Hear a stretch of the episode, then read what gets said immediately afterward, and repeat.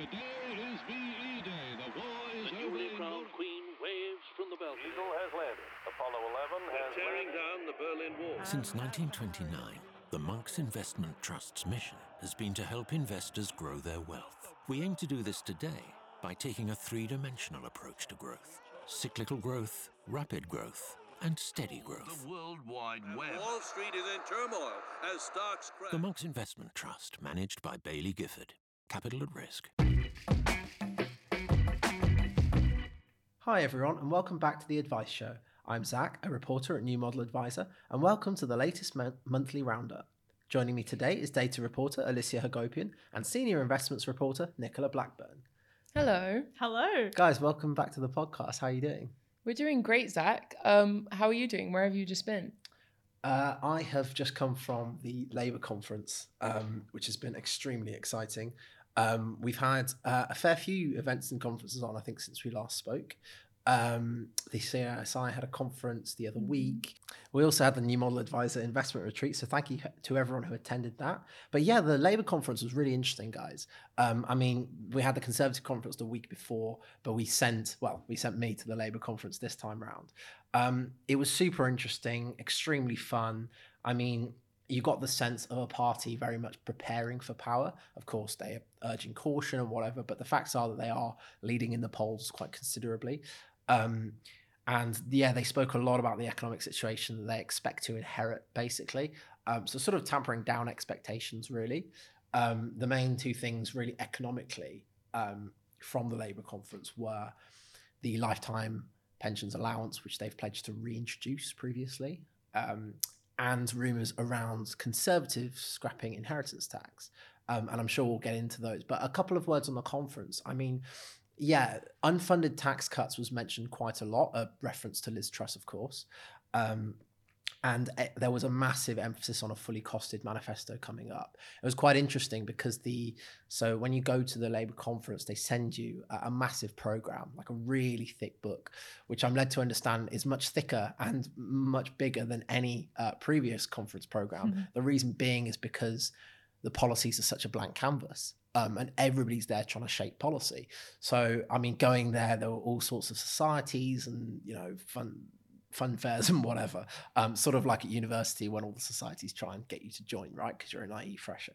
Um, so yeah, you got a sense of a blank canvas. And to be honest, Keir Starmer's speech did give off that effect for me. Um, of he spoke a lot about the possibilities and the situation we're going to inherit, um, and and he spoke about some specific policies. But to be honest, he didn't really beyond the house building project um, and um, you know GB Energy, the energy company they'd like to create. There wasn't massive amounts of specifics on economic policy, um, and I think the reason for that is because as they kept repeatedly saying at the conference, the situation they inherit will be quite bleak economically. There were conservative plans rumoured um, to scrap inheritance tax. Um, now, we don't know if this will go ahead. These are very much rumours. Um, they've denied it since, and Chancellor Jeremy Hunt has explicitly said it will be virtually impossible um, for any tax cuts to be enacted, particularly when, of course, their priorities are getting inflation down uh, due to the cost of living crisis.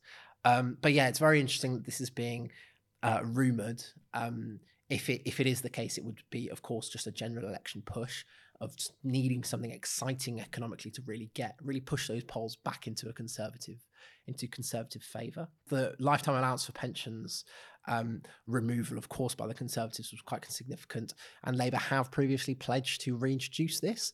Um, of course, this would be, you know, reintroducing a tax on the wealthy in many people's eyes. Um, so it's traditional Labour sort of heartland, really. Um, but recently they've been very quiet on that. And I put out a story um, just the other day about how since Rachel Reeves pledged that back in March, uh, we haven't actually heard anything from Labour on it, which is quite significant given that, you know, it was quite a loud thing to announce at the time. Um, and I think that's reflective of the changing economic situation, to be honest, and them trying to assess what they can actually pledge um, and what they can't. But I gather that um, uh, John Schaefer on our Wealth Manager publication also wrote a, wrote a story on on the um, inheritance tax. Yeah, yeah, he did, Zach. Um, and it's a really interesting one for our readers because um, a huge number of their clients will be invested in um, IHT products that are supposed to mitigate that 40%, um, you know, tax that they would otherwise have. Um, John's article, you know, raises the question that if um, if the IHT is to be abolished, then will there be a huge run on IHT investment products? That could cause liquidity issues. That could cause for a huge kind of loss in value in that huge market of AIM listed products that's actually got a lot a lot more popular in recent years. Um, and what that what will that mean for advisors and their clients' investments? Um, there's a whole nother realm to this, right? Which is, you know, yeah, th- this has been rumored for a while that a cut to IHT could be, you know, a last ditch attempt on Sunak's part to sort of win favor um, and for the Conservatives. But advisors, they have to advise on certainties. They can't advise on, you know, a, a possible um, tax, like change to tax policy, um, because their job would be very complicated if they did that. So this is this is creating complications for them um, in several ways, and that's what John's piece looked at for advisors and wealth managers. I think as well, um, you know, John John talked to some uh, product providers who, you know, one of whom sort of argued that this was unlikely to happen or it wasn't something that they were looking at yet. I think this raises a broader question for the advice market of, you know, are they going to use these products as much going forward? Because governments can always tinker with tax rules. Mm. Um, so definitely read John's piece. One of the things as well from the Labour conference they were desperate in repeating was their line on CEOs and senior business leaders want stability. Um, and they don't. And one of the things they criticised the Conservatives for was the swapping of ministers, the hiring and firing of, of the cabinet um, repeatedly. And they, they argued that Labour would be better placed because we're going to be, they're very much presenting themselves as this stable force. Um, so, yeah, that's really interesting. I think it's interesting as well. I mean, from the topics that both of you have brought up, of that at the end of the day, it's not as simple as this, but definitely inheritance tax and also the lifetime allowance are being used as a bargaining chip on both sides in a way. Mm. So it's really difficult to say what will actually happen. And I think it is something that our advisors should maybe, you know, mentally start preparing for both, but should definitely hold off on making any sharp decisions or mm. you know and definitely calming down their clients mm. because it must be difficult as a client seeing these changes. Say you're approaching retirement in the next 2 years you're thinking is all my retirement plan about to be changed? But at the same time you really can't say that for sure because i don't think either government has a serious intention to make those changes immediately i think it either way it would be maybe a slow process um, and another thing that you mentioned zach is about how at the Labour conference, there was not actually that many, we're not actually that many economic themes discussed. And I think that that's something that we also saw at the Conservative conference, that there were a few topics that were notably not really on the table. Um, so it, it's really hard to say until the election actually happens what Treasury changes will happen. So I think it, it you know, we shouldn't sort of play the game of predicting maybe. Yes. Um, well, I mean, of course, they were very happy to talk about um, the economy in broad terms, in terms of you know, in terms of jobs, in terms of um, in terms of rebuilding homes and things like that.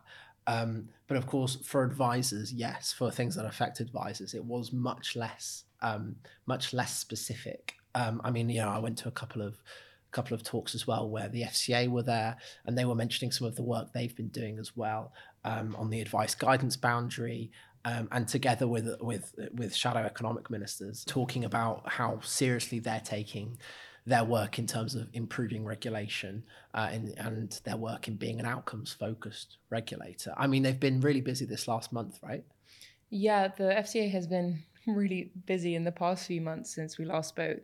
Um, we were just talking earlier about how there's been a lot of fines and bans that have come through. Um, Some of those from, you know, really legacy things from a few years ago, actually. Yeah, some of the Um, like biggest uh, British steel fines or um, sort of decision notices that they've issued have come out within the past few months. Um, we've seen a couple. So Yeah, so the big one. regulator is definitely very much getting back into the swing of things following a more quiet period during summer, I'd say. Um, and on what you were mentioning, the advice guidance boundary, um, I was also at the PIMFA conference earlier this month or last month, um, where Lucy Castledine from the FCA really sort of hammered down on that point about advice guidance and said that the paper could lead to a whole, wholesale restructuring of the regulation around advice. So I think that's really something to look out for, especially because we're in such a changing landscape at the moment. I mean, you know, we've heard a lot about the idea of finfluencers and Mm. online things that are sort of sold as advice but aren't really advice.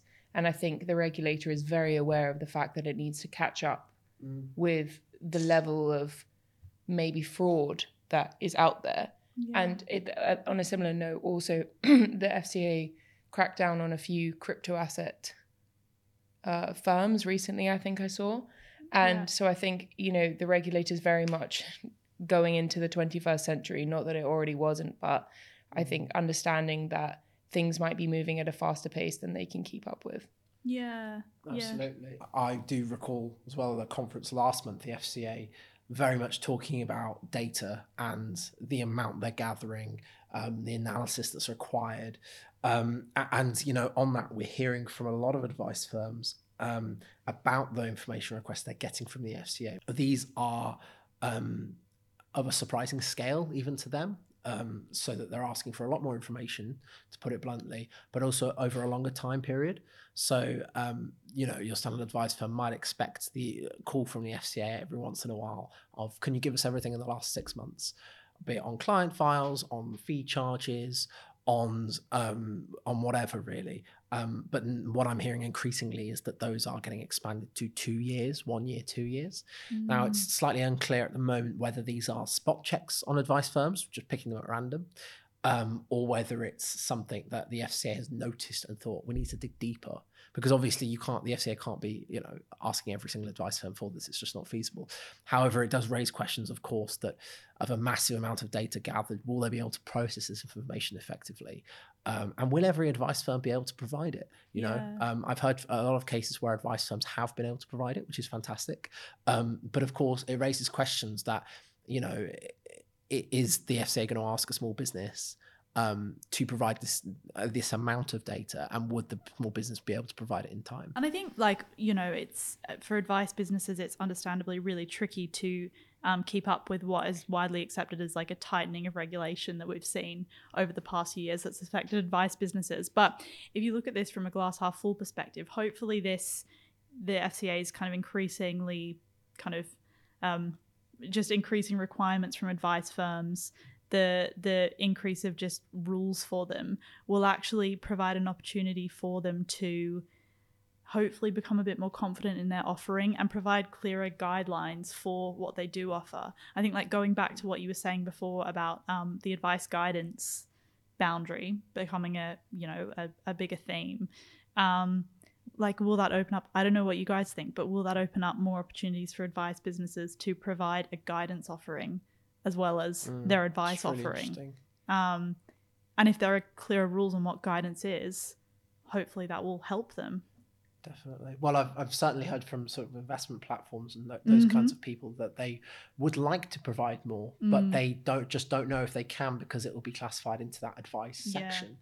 Um, right. it's too soon isn't it yeah it's too early and, and and in terms of filling that advice gap and in terms of getting more people um, receiving just financial help, really, whether you term that as regulated advice, yeah um, that's why the FCA are so determined to get this boundary right, so Yeah. more people can get financial help that they need. And there are there are we've heard from advice businesses that we speak to, advice firms, that they're offering products onto the market that deliver some kind of like simplified advice. Um, we profiled a advisor who started up his own business last week, and he said that um, in future he would like to you know develop a kind of app that would help with the advice process. You know, there's opportunities for things like that. He's got a small new IFA at the moment, and he's already thinking about that as within the realms of possibility. So it's you know some exciting stuff. I think it's interesting because all these things that we're talking about, advice guidance, um, and also consumer duty and data reporting requirements. So Next Wealth just came out with a, a really in-depth and sort of widespread report about the advice industry. The consultancy. Yes, the consultancy network Next Wealth. Um, and I think that a really key point from the report is so consumer duty obviously forced firms to reassess their value for money offering. Um, now we're about what three months in from it, two three months, Mm. and actually the report shows that for the first time in at least five years, the average advice fee has dropped from 2% to 1.75%. And I think that's a real shift actually and shows that whether firms will stick with that or not, consumer duty has made an impact already and that firms have been preparing for Mm. the sort of regulator scrutiny. But I think that something that the report discusses, which is very important, is that the average advice fee has dropped across the UK, but costs are not down really at all. And Heather Hopkins said that, you know, the cost of compliance um, and also the cost of different technologies and data reporting have actually meant that uh, even if it's just temporarily, cost for advisors running a business might be going up, but the cost of advice is going down. So it really sort of begs the question of how are advisors going to be able to run their businesses? And the answer is that, of course, some of them will, but some of them might be squeezed out by this period of change. Um, and as a result, there has been an increase in advisors looking to sell, but also advisors looking to sell in the next 18 months. And according to the survey, 8% of advisors weren't just looking to sell, but look, looking to exit the market entirely, which I think is a really, really interesting figure because it's sort of some advisors, not to say all advisors, but some advisors thinking they're just going to throw the towel in and walk away from advice because it's not necessarily viable option for them. Or, yeah, mm. and I think that's a really interesting phenomenon that we might be seeing in the next few years. I want to know what what you guys think of that. Whether that's some conversations that you've been having with mm. advisors. not about advisors leaving to be honest but in in tandem with this we are seeing an increase in like diversity and things like fee models and and you know business models that new um, advisors are bringing to the market. So some advisors are, f- are finding a way around it. Having said that you know so for example we hear a lot about the subscription fee model. A lot of those businesses are in their f- first few months first few few years of being operational. So i think the success of them long term remains to be seen um, it's it's a it's a it's an interesting problem, Alicia. on that note, there definitely has been a lot of consolidation in the last few years um, because you know there are some people who believe that scale is the way to make an advisor business profitable, um, but that acquisi- that consolidation tended to be at maybe a mid range of the market. But so, for example, a sale that we saw recently was Jill Thomas selling her advice firm Future Life Wealth Management to the private equity backed consolidator Amber River. And was that like a kind of mid-sized firm? This is it was a 330m Okay. business and also a top 100 company. Um, so a top tier advisor. And she was looking to sell her business, but she had, you know, some, according to her, some very high requirements for what, who would be a good partner. And I think it's interesting to see that because that is a sort of upscale business, but looking to exit under these market condi- conditions. Um, and another interesting thing about that is you have a private equity backed consolidator, which doesn't really have a big media presence, doesn't publish a lot about its its acquisitions, but actually we've been running our private equity database, um, Zach and I, and in the since the last time we ran the report, which was earlier this year, um, the firm has already added another two billion of assets under advice. So that's an interesting one to look out for because actually the private equ- equity backed consolidators are making quite a lot of moves and you might not be hearing about them. But you know within a year or so it might be a name that we hear a lot of of Amber River or some of their other competitors. So i think there actually might be a trend to towards a bit more consolidation following consumer duty. We might see a bit of a influx of that but that doesn't mean that you know the traditional smaller IFA model is going to be wiped out. We just might see a shrinking of the market a little bit. Yeah.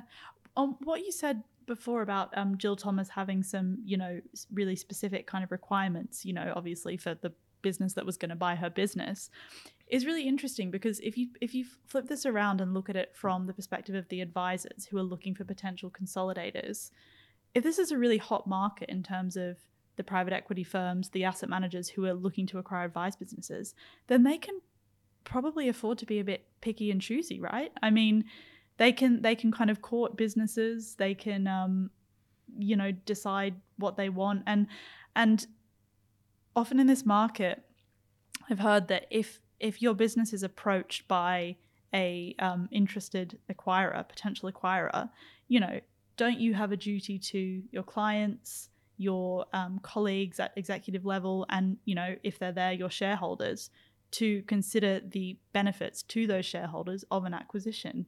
Like, there's there's opportunity here for advisors, and um, we're uh, we, we may come on to this, but we're reviewing um, entries to our top 100 advice firm list for 2023 at the moment. A lot of them have said that their succession plan, you know, when it comes to be, will be about consolidation.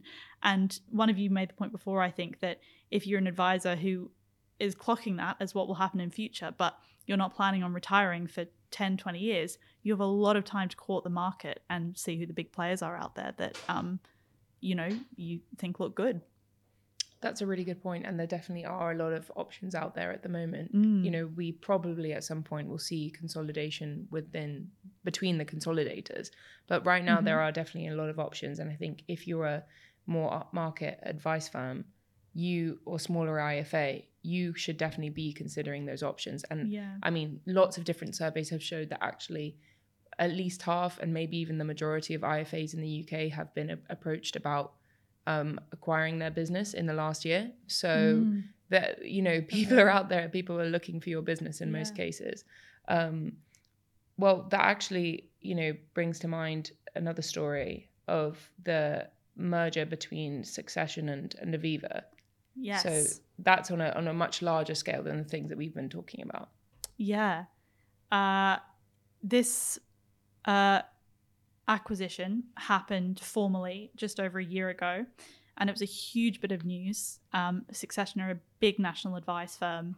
Aviva, huge insurer, huge asset manager that people all know, um, advisors know very well. Um, and we wrote an analysis piece looking at the success of that acquisition one year on.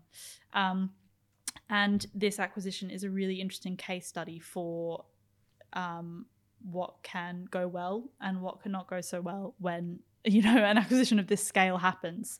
Um, so, what was kind of raised from it? I mean, the first thing is you know the point that from an acquisition of scale, you're always going to have some cultural clashes. Um, we've seen 50 advisors exit Succession um, over the past year. Um, a big chunk of those were advisors that were retiring. And so it might have been attrition that Aviva expected. But some of them um, decided to go to other firms. These were top earning um, advisors at Succession who would have had huge client bases. So you might automatically think, right, what a blow for Aviva. Um, that's a lot of clients and, and top advisors lost. Yeah. Um, but on the flip side, you know, Succession have acquired other advice firms since then, um, which means they would have brought in new clients and new advisors. For Aviva, uh, that probably means that in terms of the profit hit and everything, that balances out. So from Aviva's perspective, that might not matter. So the question for Aviva is: Is it still meeting its meeting its targets that it expected to meet went before it acquired Succession?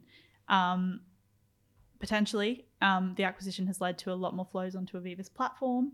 Um, at the same time, uh, Succession hasn't hit and doesn't expect to hit its EBITDA targets for 2022 and 2023. Um, it was actually going to give a lot of its planners bonuses if it did. Um, but despite it doing that, it is still going to give its planners those bonuses. These acquisitions, you know, they're never smooth sailing. Do you think that, um, you know, like you said, a, a lot of succession advisors leaving? Do you think Aviva might have actually priced that in when they bought the firm? Great question. I think you would assume that for the advisors that were going to retire, Mm. yes. For the ones that decided to leave Yeah. in the year preceding because they were always promised share payouts at the time of acquisition, maybe not, but you would think that a consolidator would do their due diligence and realize that if a lot of top shareholder advisors are going to receive those long awaited payouts at the point of an acquisition, you know, that was in the contract, like at Yeah. the point of sale, Yeah. they might have anticipated that, but that's a lot of advisors to leave Yeah. in a short period of time. Yeah, yeah. And, and and in terms of you know any sort of cultural issues that may have arisen, um, you know we've seen I think Wealth Manager had a, a massive piece out last month Mm. about um, Evelyn Partners and the struggles there of a, of a merger.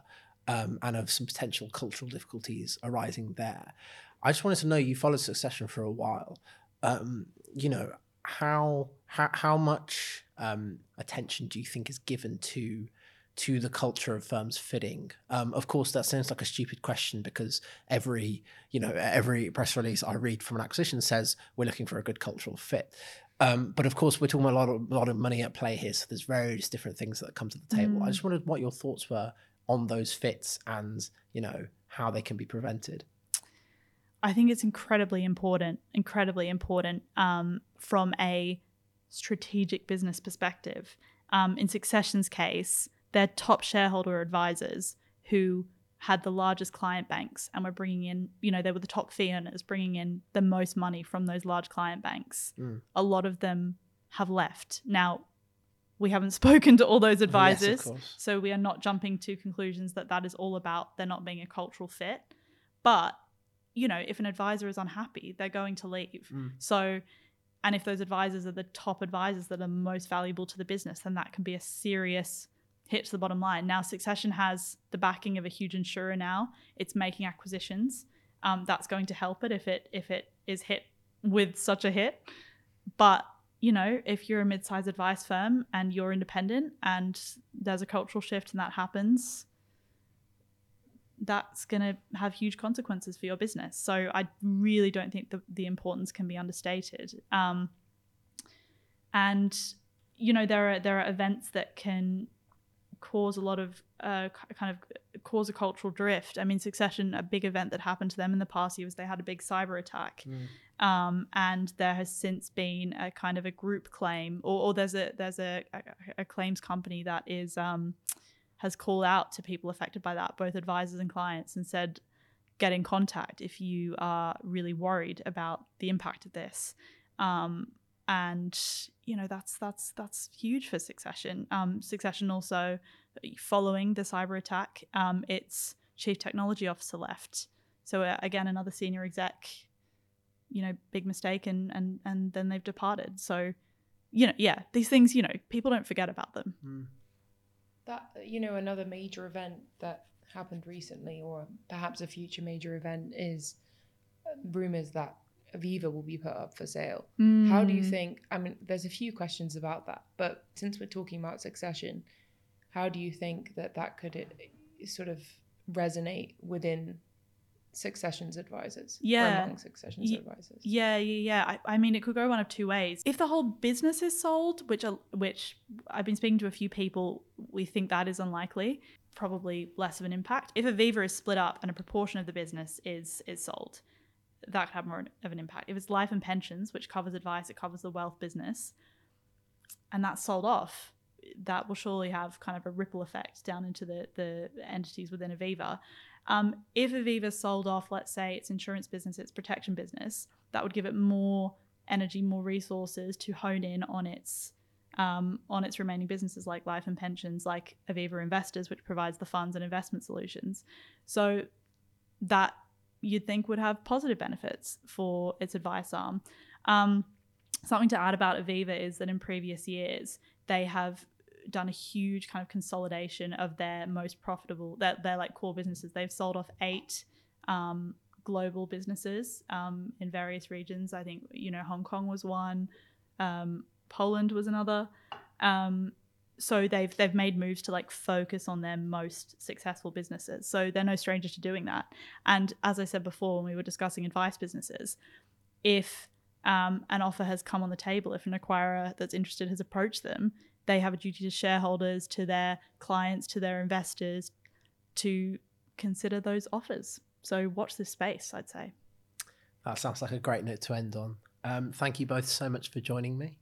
You've been listening to The Advice Show with myself, fellow reporter Alicia Hagopian, and senior investments reporter Nicola Blackburn. For any questions, please feel free to tweet us at New Model Advisor or email us at nmateam at citywire.co.uk. Thank you so much for listening, and we'll see you next week. But today is VE Day. The war is The over. newly in crowned queen waves from the balcony. Eagle has landed. Apollo 11 has Tearing landed. down the Berlin Wall. Since 1929, the Monks Investment Trust's mission has been to help investors grow their wealth. We aim to do this today by taking a three dimensional approach to growth cyclical growth, rapid growth, and steady growth. The World Wide Web. Wall Street is in turmoil as stocks crash. The Monks Investment Trust, managed by Baillie Gifford. Capital at risk.